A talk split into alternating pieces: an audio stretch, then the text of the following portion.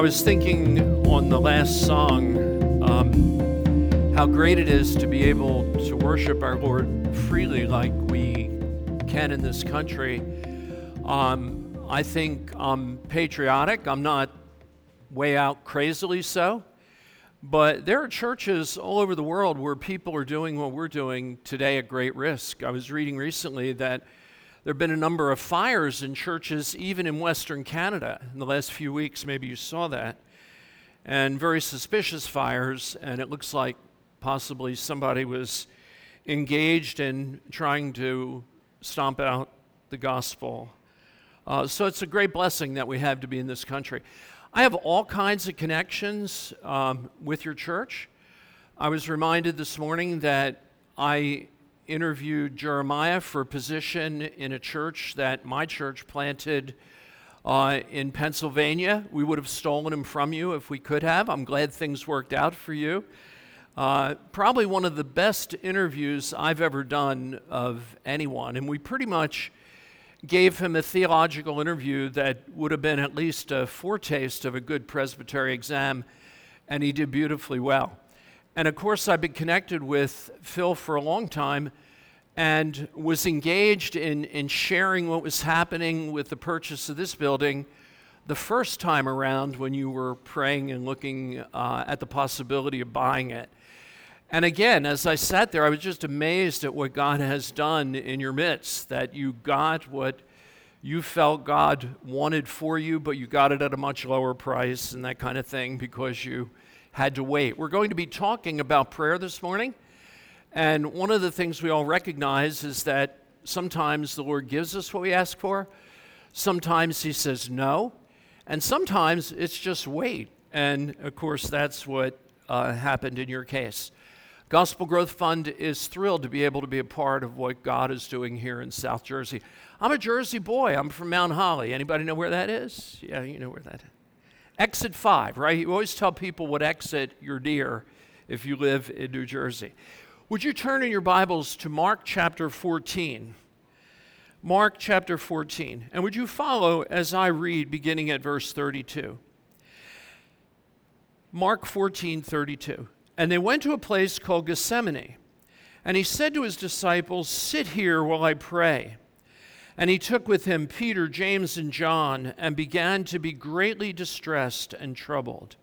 And he said to them, My soul is very sorrowful even to death, remain here and watch. And going a little further, he fell on the ground and prayed that if it were possible, the hour might pass from him. And he said, Abba, Father, all things are possible for you. Remove this cup from me, yet not what I will, but what you will. And he came and he found them sleeping, and he said to Peter, Simon, are you asleep? Could you not watch one hour? Watch and pray that you may not enter into temptation. The spirit indeed is willing, but the flesh is weak. And again he went away and prayed, saying the same words. And again he came and found them sleeping, for their eyes were heavy, and they did not know what to answer him. And he came the third time and said to them, Are you still sleeping and taking your rest? It is enough. The hour has come. The Son of Man is betrayed into the hands of sinners. Rise, let us be going. See, my betrayer is at hand. Let's pray. Our Father and our God, I pray that you would open our hearts to the message that you have for us this day. Father, we know that if your Spirit is not in, at work in us and in the instrument that you're using to communicate the word, it's very hard for anything lasting to take place. You can do anything. Jesus affirms that here. But Father, it's so much better when your Spirit is present with us, working in our hearts, taking the Word of God, opening it to us, and driving it home to us. Father, I would pray that that would be the case this morning, that that would take place. Father, as we look at doctrine, as we look at the idea that Jesus is one person with two complete natures, that he suffers as a human in human nature. Guard my tongue from speaking anything that would not be orthodox I pray, Father, that the theology that's contained in this would be uh, accurate. But Father, I pray that you would work in our hearts, that you would bury the truth there, that when we come to a time of great trial and testing, that we would remember the lessons that we learned from Jesus as he prays in this situation. Father, if there's someone here this morning that doesn't know Jesus, I pray that as they see the terror of the hell that Jesus went through for his elect, that you would work grace in their hearts, that they would respond savingly, that this might be their day to know Jesus as Savior and Lord, and to have the cup that, that Jesus drains never have to be drunk by them. We pray these things in Jesus' name. Amen. In 1992, I went through one of the hardest things that I ever went through in gospel ministry. I had been a pastor for 18 years, and I was used to handling the normal problems that arise in people's lives and in a church. But this time, it was completely different. I felt like I was an air traffic controller, or how they must feel, in a very busy airport when they have many planes in their space that they're responsible for and that they need to guide. I don't say this lightly, but Satan was really at work, and it felt like all hell had broken loose in the church that I love so very much. It was just too much happening at once to be anything other than that. For the first time in my ministry, I, find, I found myself face down in the carpet in our family room, pouring out my heart to God, asking Him for strength to endure, asking Him to remove the situation that was raging in the church. I was anxious, I was fearful, I was emotionally exhausted. I was functioning, but barely so, given the crushing, lo- crushing load that was upon me. The only prayer position for me when I got to that point was prostrate on the floor with my face down uh, in that carpet. Jesus had just celebrated Passover feast with his apostles. Judas had gone to make his bargain with the Jewish religious authorities, a bargain that would end in Jesus' arrest and in his sham trial and crucifixion. Jesus had taken the bloody rite of Passover and he had renovated that feast and made it the bloodless sacrament of his supper the Lord and his apostles left the upper room where they had celebrated the feast of Passover. They had gone out into the dark night. They had walked across the brook Kidron, and they went to a garden. And when we look at Scripture, it seems very evident, we're absolutely told, I believe, that Jesus and his apostles went to this garden at least many of the nights of Passover, maybe each of them. They went there in order to avoid the crowds of the city of Jerusalem. The population just exploded during the feast. They went there to get quiet, to have some tranquility, to get away from the confusion and the noise of the city. Now, if you've ever been in a position like the position I described that I was in in 1992, then you can identify with what happens now. Not to the full extent identify with what Jesus went through, but you maybe can have some approach to what he is experiencing uh, and understand a little bit of what is going on in Jesus. Mark 14 32 records Jesus and the eleven went to a place called Gethsemane. Luke tells us in 22 39 that Jesus went there as was his custom. He went to the Mount of Olives, his disciples followed him. John records in John 18 1 through 1 and 2, he went across the Kidron Valley where there was a garden which he and his disciples entered. Judas knew the place, for Jesus had often met there with his disciples. The garden is probably a garden of olive trees because Gethsemane we think means uh, oil press or olive press. It was a regular place of fellowship for Jesus with his apostles, a place of uh, discussion time, a place of prayer, a place of tra- tranquility. Now, whatever pleasantness Jesus had experienced in that garden on the previous nights of Passover, whatever he experienced would not be replicated on this night before his crucifixion. The dark terror of soul that our Lord experiences on this night in Gethsemane will only be surpassed by that which he experiences the next day as he hangs between earth and sky on a cruel Roman cross. The first thing I'd like us to see today in our text is that in this garden, we see that Jesus is fully human. In the garden experience, we see the full humanity of Jesus. Our text tells us in Mark 14 32 that Jesus said to eight of his apostles, Sit here while I pray. Then in verse 33, we are informed that he took Peter, James, and John with him to a place away from the other eight. Now, these three men have been alone with Jesus on other occasions where extraordinary events took place in his life.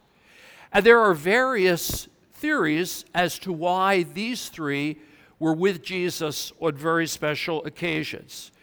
I ran into a new one as I prepared for this sermon. The great preacher and writer G. Campbell Morgan, who lived from 1863 to 1943, thinks that Jesus took these three men on special occasions to be with him because they were the ones of the apostles who needed to be with him most, that they had weaker faith than the others. I had never heard that. But certainly the weakness of these three is going to be seen this night.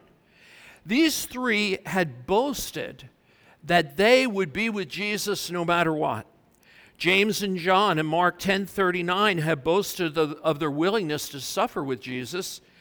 Peter in Mark 14:29 through 31 pledged a willingness to die with Jesus even if every uh, one of the apostles, every other one of the apostles were to leave Jesus. What we see in our text here is that they don't even keep uh, the command that Jesus gives them to watch and pray. So they are weak. They do need strength. They need, do need to pray. They need, do need to be with Jesus. But I think these three get to be witnesses with Jesus on special occasions for two reasons. One, you know that Peter, James, and John are going to play very special roles in the founding of the New Testament church. So it's reasonable to think that Jesus would spend more time with them because of the positions that they are going to hold. But this is really important. I think Jesus spends time with them because he felt especially close to them. Jesus is fully human, he's also fully divine. As a human, there was a need in him to be especially close to some of those where he shared a particular affinity the chemistry was just right. He was human, it fit well. Uh, he liked these people. And so there was this closeness between them.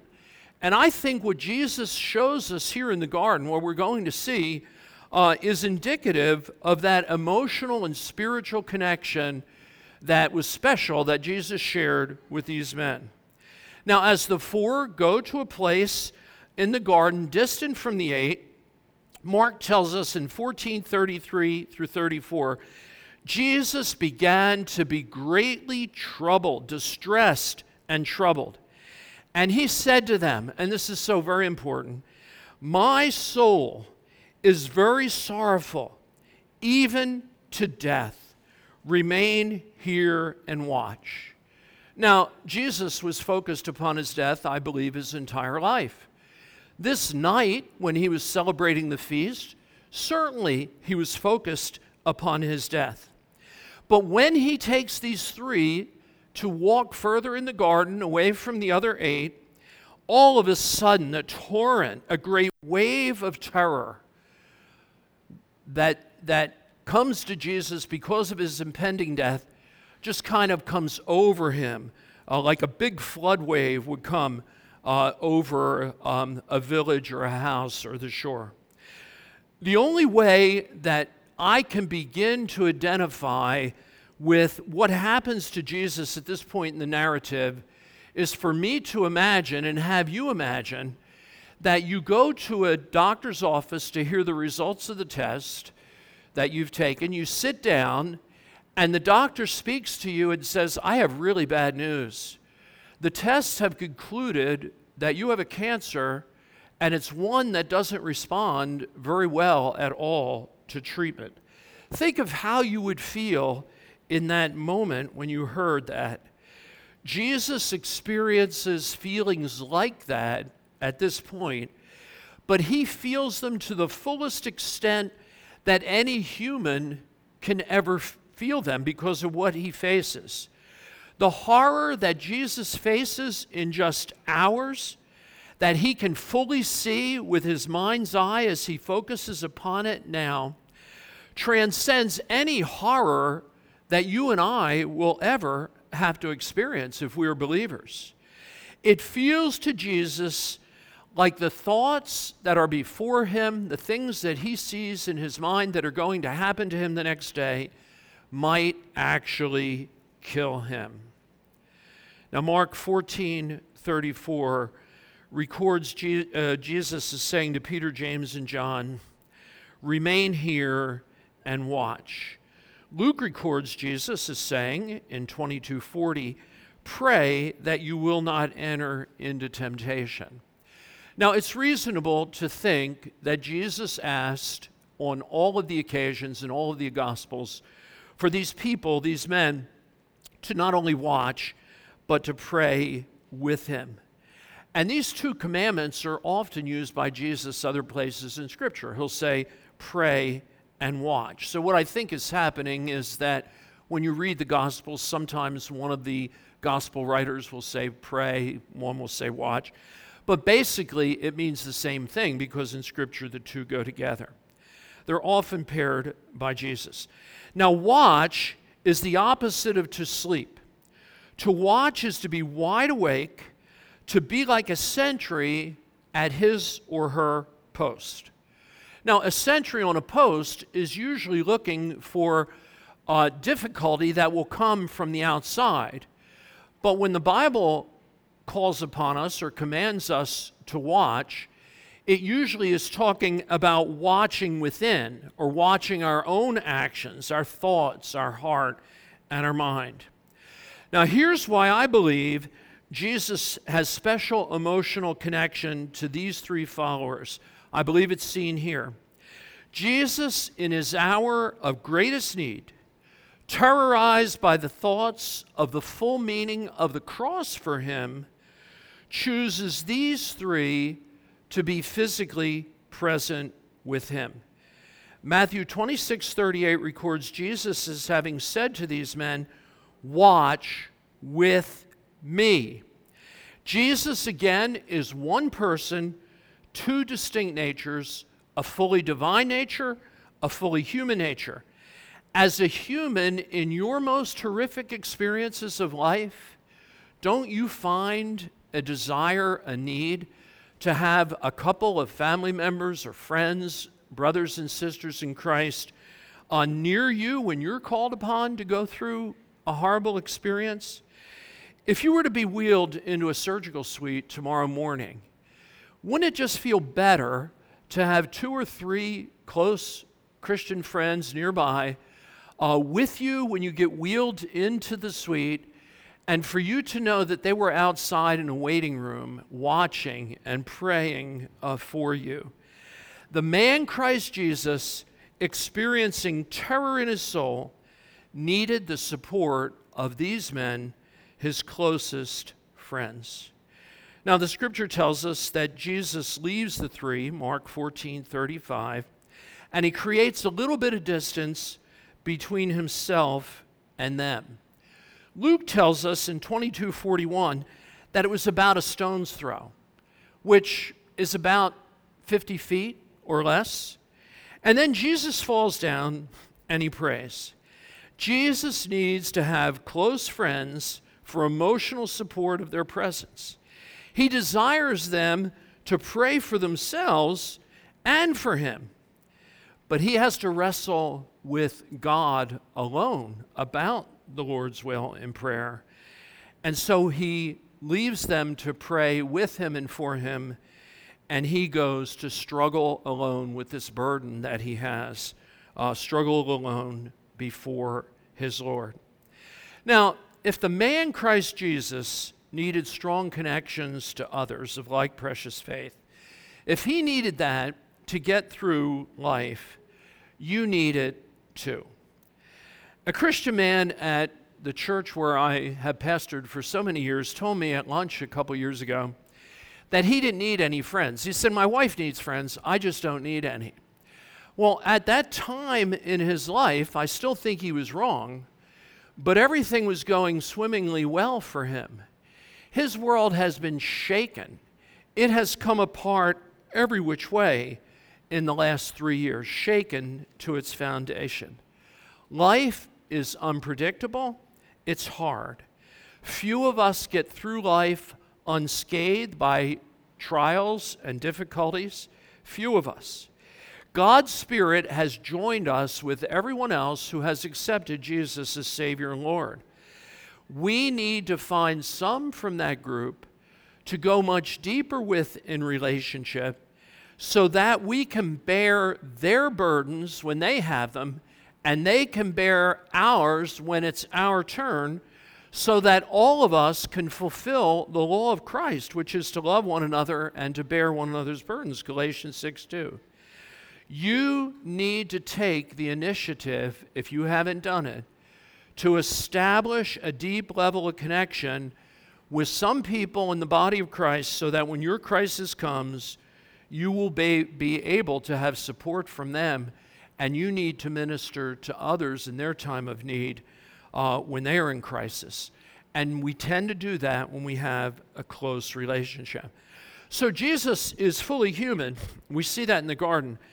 We also see that prayer is a means of grace. Mark records in 1435 that Jesus, after leaving Peter, James, and John, within a distance, by the way, that probably allows for them to see Jesus and to hear Jesus, that after that happens, he fell on the ground and prayed. Matthew writes in 2639 that Jesus fell on his face and prayed. Luke records that Jesus knelt down and prayed. Now, we in the PCA believe that the scripture is without error, totally without error. I believe that with all my heart. We believe that as God communicated to the people who wrote down Scripture, that when they wrote it, it was absolutely accurate. So I don't think there's any contradiction here when a gospel writer says he knelt with his face to the ground and prayed, or when a gospel writer says he was flat out prone on the ground praying. I don't believe at all that there's any contradiction. I mean, think about what's going on here. Uh, all of these can be true. Jesus prays on three separate occasions. It could be that he started out praying on his knees with his head down and then he spread himself out on the ground. No contradiction. Don't let things like this trip you up when you read scripture. But both of these, pro- uh, both of these postures, so, kneeling on the ground with your head in your hands, down on the ground maybe, or spread out on the ground with your face in the dirt. Both of those are unusual for Jews. How did Jews pray? Usually, and Jesus did this on occasion, Jews prayed with their head uplifted, their hands uplifted to God, and they were standing. That's how they prayed. But remember what Jesus says here his soul is sorrowful even to death. Praying on his knees with his face to the ground, or praying prone with his face on the earth, are the only postures that feel adequate for the level of weight that he's carrying, for the burden that he bears. Now, this is what John Calvin says about his prayer posture. He says, By the very gesture of falling on the ground, Christ testifies to the real intensity of his prayer. He places himself in the lowest attitude because of the greatness of his grief. Now, Luke the physician writes in 2244 that Jesus, being in agony, and that's a word for conflict, it's like a wrestler in a, in a wrestling contest, prayed more earnestly. And his sweat became like drops of blood falling to the ground. Now, you've likely heard of cold sweats. Diaphoresis uh, is a medical term for that. It's the fight and flight kind of thing where you break out in a cold sweat because you've seen the grizzly bear when you're on the trail in, in Montana.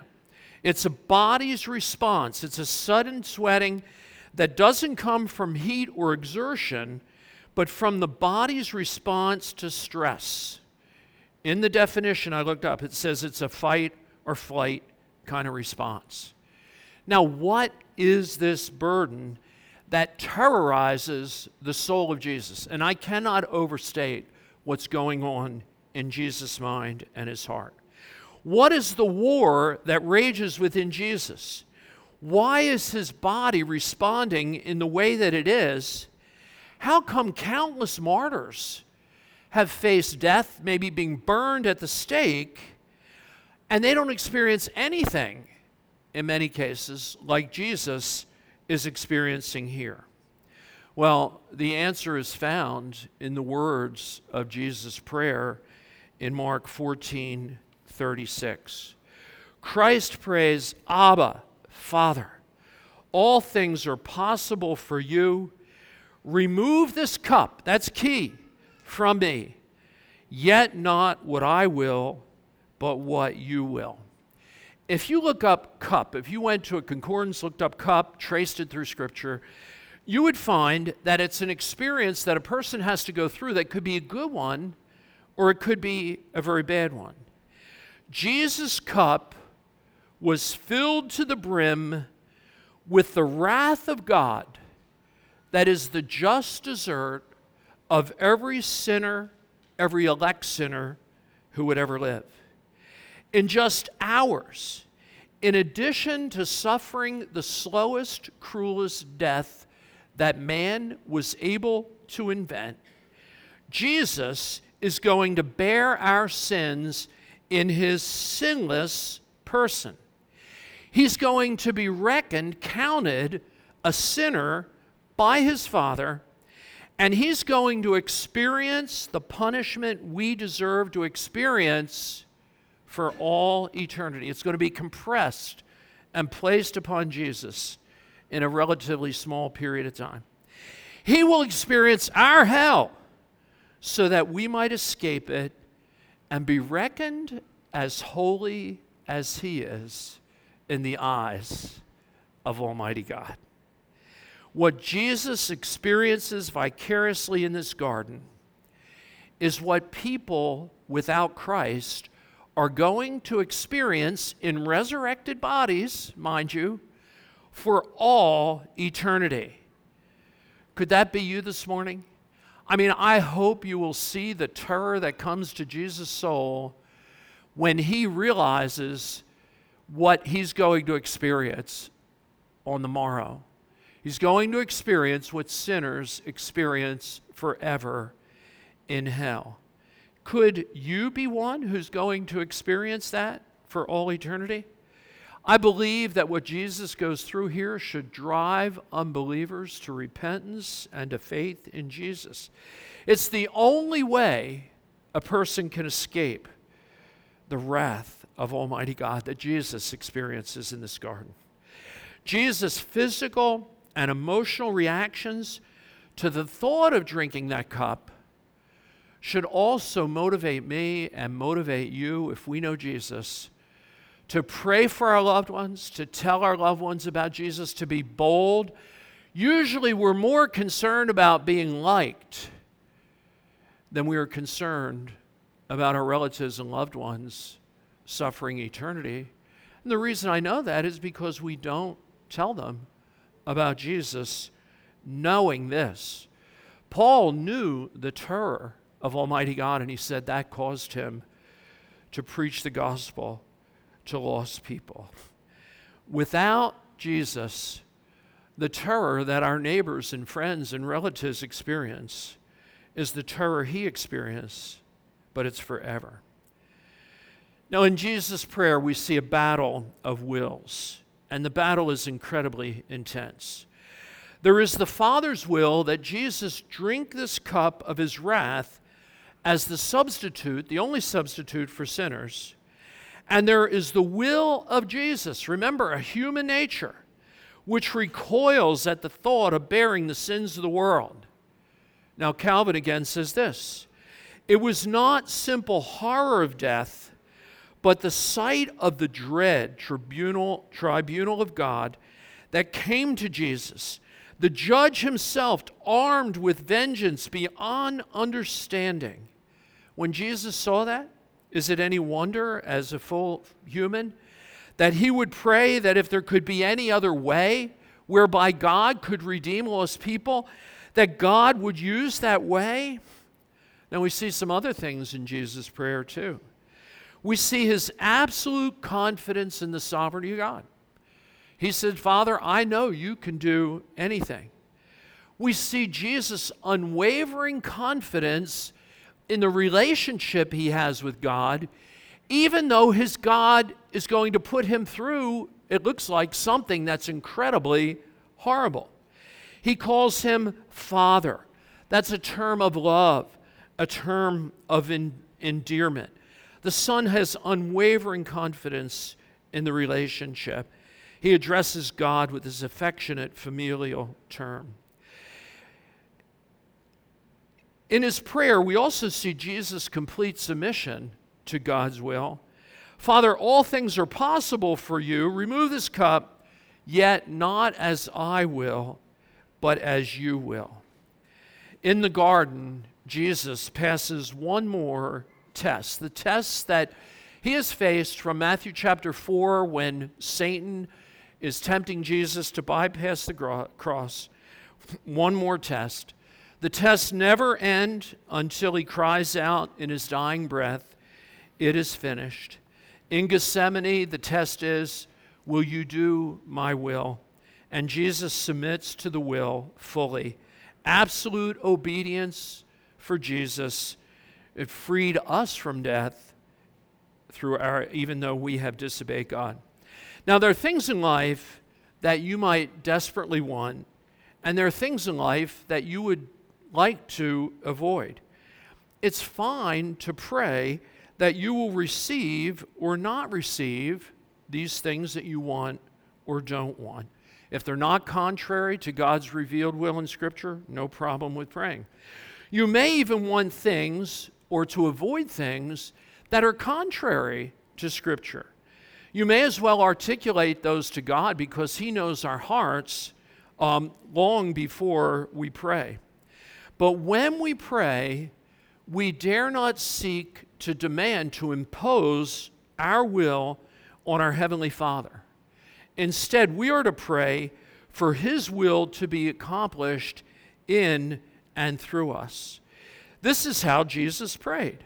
It's how He taught us to pray. We prayed this morning in the Lord's Prayer uh, that we're always to include in our prayers the understanding, whether we articulate it or not, that we want His will to be done. That petition is always to be there, whether we articulate it or not. We know, like Jesus knew, or we come to know, that God's will is always best for us and it's best for His own glory. In agonizing face in the dirt prayer, Jesus resolved the struggle of His will versus God's will by choosing voluntary, absolute surrender to the Father's will. In his prayer, uh, str- in his prayer struggle, he is assured that his suffering and death, experiencing hell, is the only way for the Father to show his righteousness so that he might be just and the justifier of those who have faith in Jesus Romans 3:25 In his prayer, Jesus seeks, uh, sees that in order for elect sinners to be reconciled to God, the Lord must lay on Jesus the iniquity of all who will believe. Now, Jesus returns to his prayer partners three times, and he finds them sleeping. On each of the first two occasions, he confronts them with their failure to be alert and their need to pray.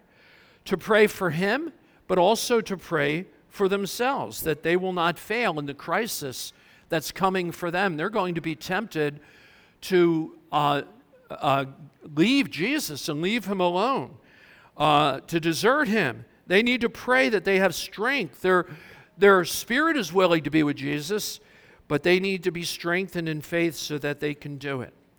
Jesus addresses Peter in Mark 14 37, but he's really addressing all the apostles. He uses a plural verb. The message is for each of the three. It's Mark 14 38. Could you not watch and pray with me that you might not enter into temptation? The spirit is willing, but the flesh is weak. Now, Jesus returns to his place of private prayer two times after finding the sleeping apostles. Mark 4, 14:39 informs us that his second and third prayers are basically the same as the first prayer that he offers.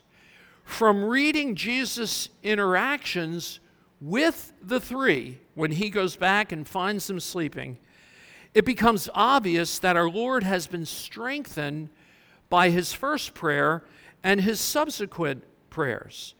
Jesus' prayers haven't changed, but Jesus has changed. What Jesus has to experience is the same, but there's a radically changed Jesus. You can see it as you read it the intense agony of soul that he experienced before his initial prayer has been dramatically lightened. Prayer does this to us, it changes us even when the requests that we make are not granted to us or they're not granted to us immediately. Prayer is a means of grace. God grows us and infuses us with strength when we come to Him in our trials. The writer of Hebrews encourages us to go to Jesus for help in our time of need. In 4:15 through 16, he writes, we do not have a high priest who is unable to sympathize with our weaknesses, but one who in every respect has been tempted as we are, yet without sin. Let us then with confidence draw near to the throne of grace, that we may receive mercy and find grace to help in our time of need.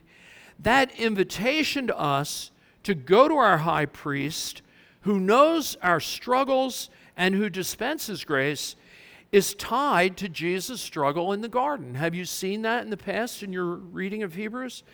In a few verses, in Hebrews chapter 5, verse 7, the author of Hebrews writes In the days of his flesh, Jesus offered up prayers and supplications with loud cries and tears to him who was able to save him from death, and he was heard. That's a reference to the struggle in the garden that Jesus had. God strengthened Jesus as he does us by his Spirit and by his word, but he also sent an angel to strengthen Jesus. We read about that in Luke 22 43. Now, angels, we are told, are ministering spirits that are sent to minister to those who are the heirs of salvation. We read that in Hebrews 1 13 and 14. It's perfectly good theology to think, to believe, that in your time of crisis, when you pray, that God may send an angel or angels to come and to strengthen you when you're in your time of need, pouring out your heart to God in trouble. The grace that Jesus received in prayer, I think, is best seen when he returns to his sleeping disciples for the last time. Look at it. He comes not as a panicked, depressed, nearly immobilized person. He comes back to them as one who's gained victory over his flesh, that he had reco- the, the thing that he had recoiled from, uh, the thing that was making his soul uh, so dark. In Mark 14, 41 and 42, you see that. He says, Are you still sleeping and taking your rest? It is enough. The hour has come. The Son of Man is betrayed into the hands of sinners. Rise, let us be going. My betrayer is at hand. That's a radically different Jesus than the Jesus who goes deep into the garden with the three and is looking at what's ahead and is terrorized by it. Again, our Lord is one person with two natures, a fully human and a fully divine one. But he experienced in crucifixion the wrath of God poured out on humans as a sinless human. Only in human nature could he suffer punishment as the perfect substitute for human sinners. The Father's answer to the Son's prayer is no. It is not possible for the cup to be removed from you. You must drink it. But through prayer, Jesus has been made ready to confidently meet his captors, boldly face his trials, and victoriously endure the cross. Do you think of prayer mainly as a, an access point to God to get the kind of things that you want to receive for yourself and for others?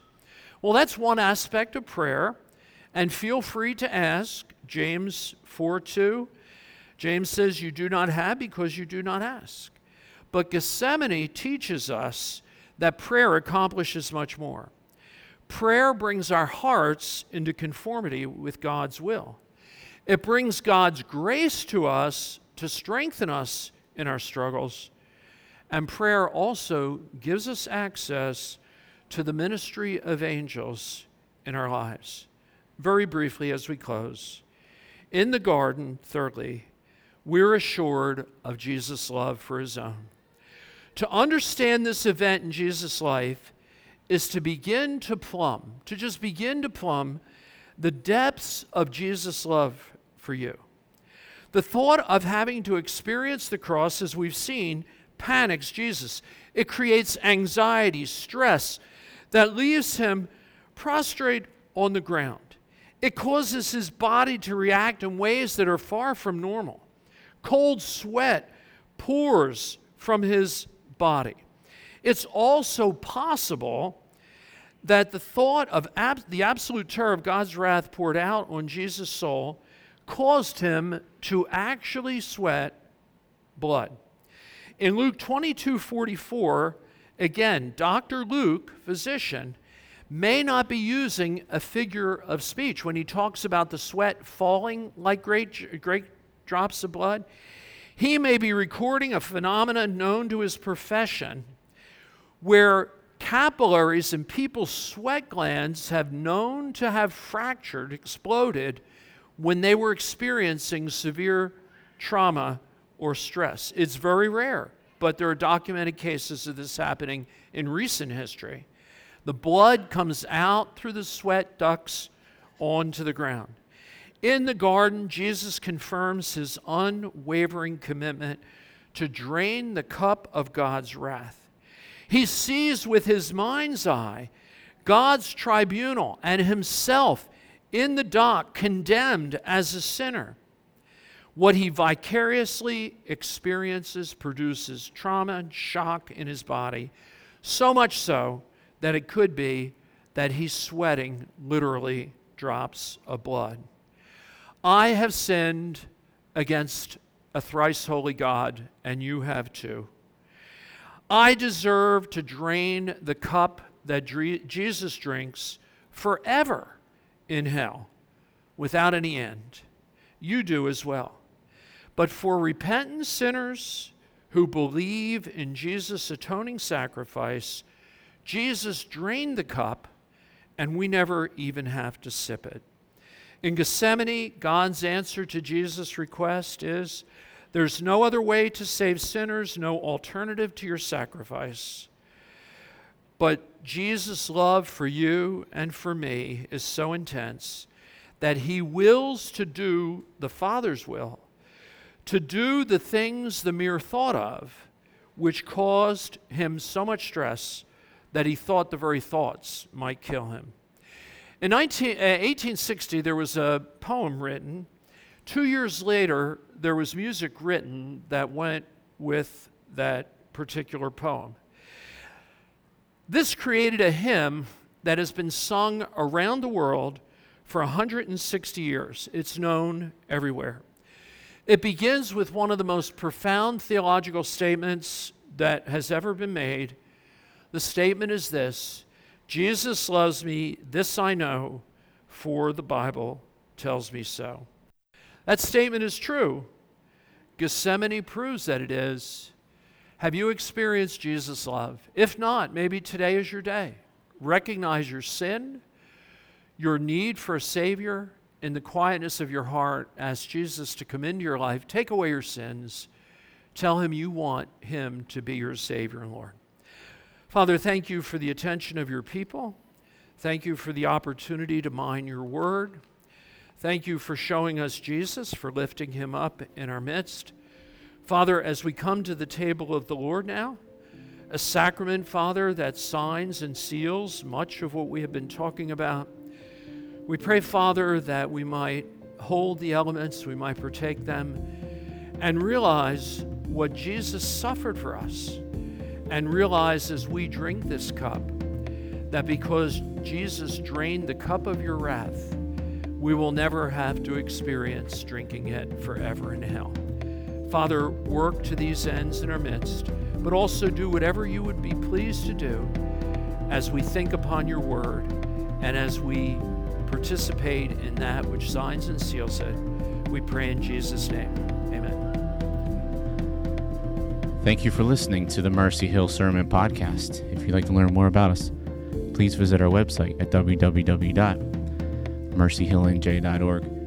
We meet every Sunday at 10 a.m. at the church house located at 300 University Boulevard in Glassboro, off of Harvard Avenue, adjacent to the J. Harvey Rodgers School and near Rowan University. We'd love for you to join us.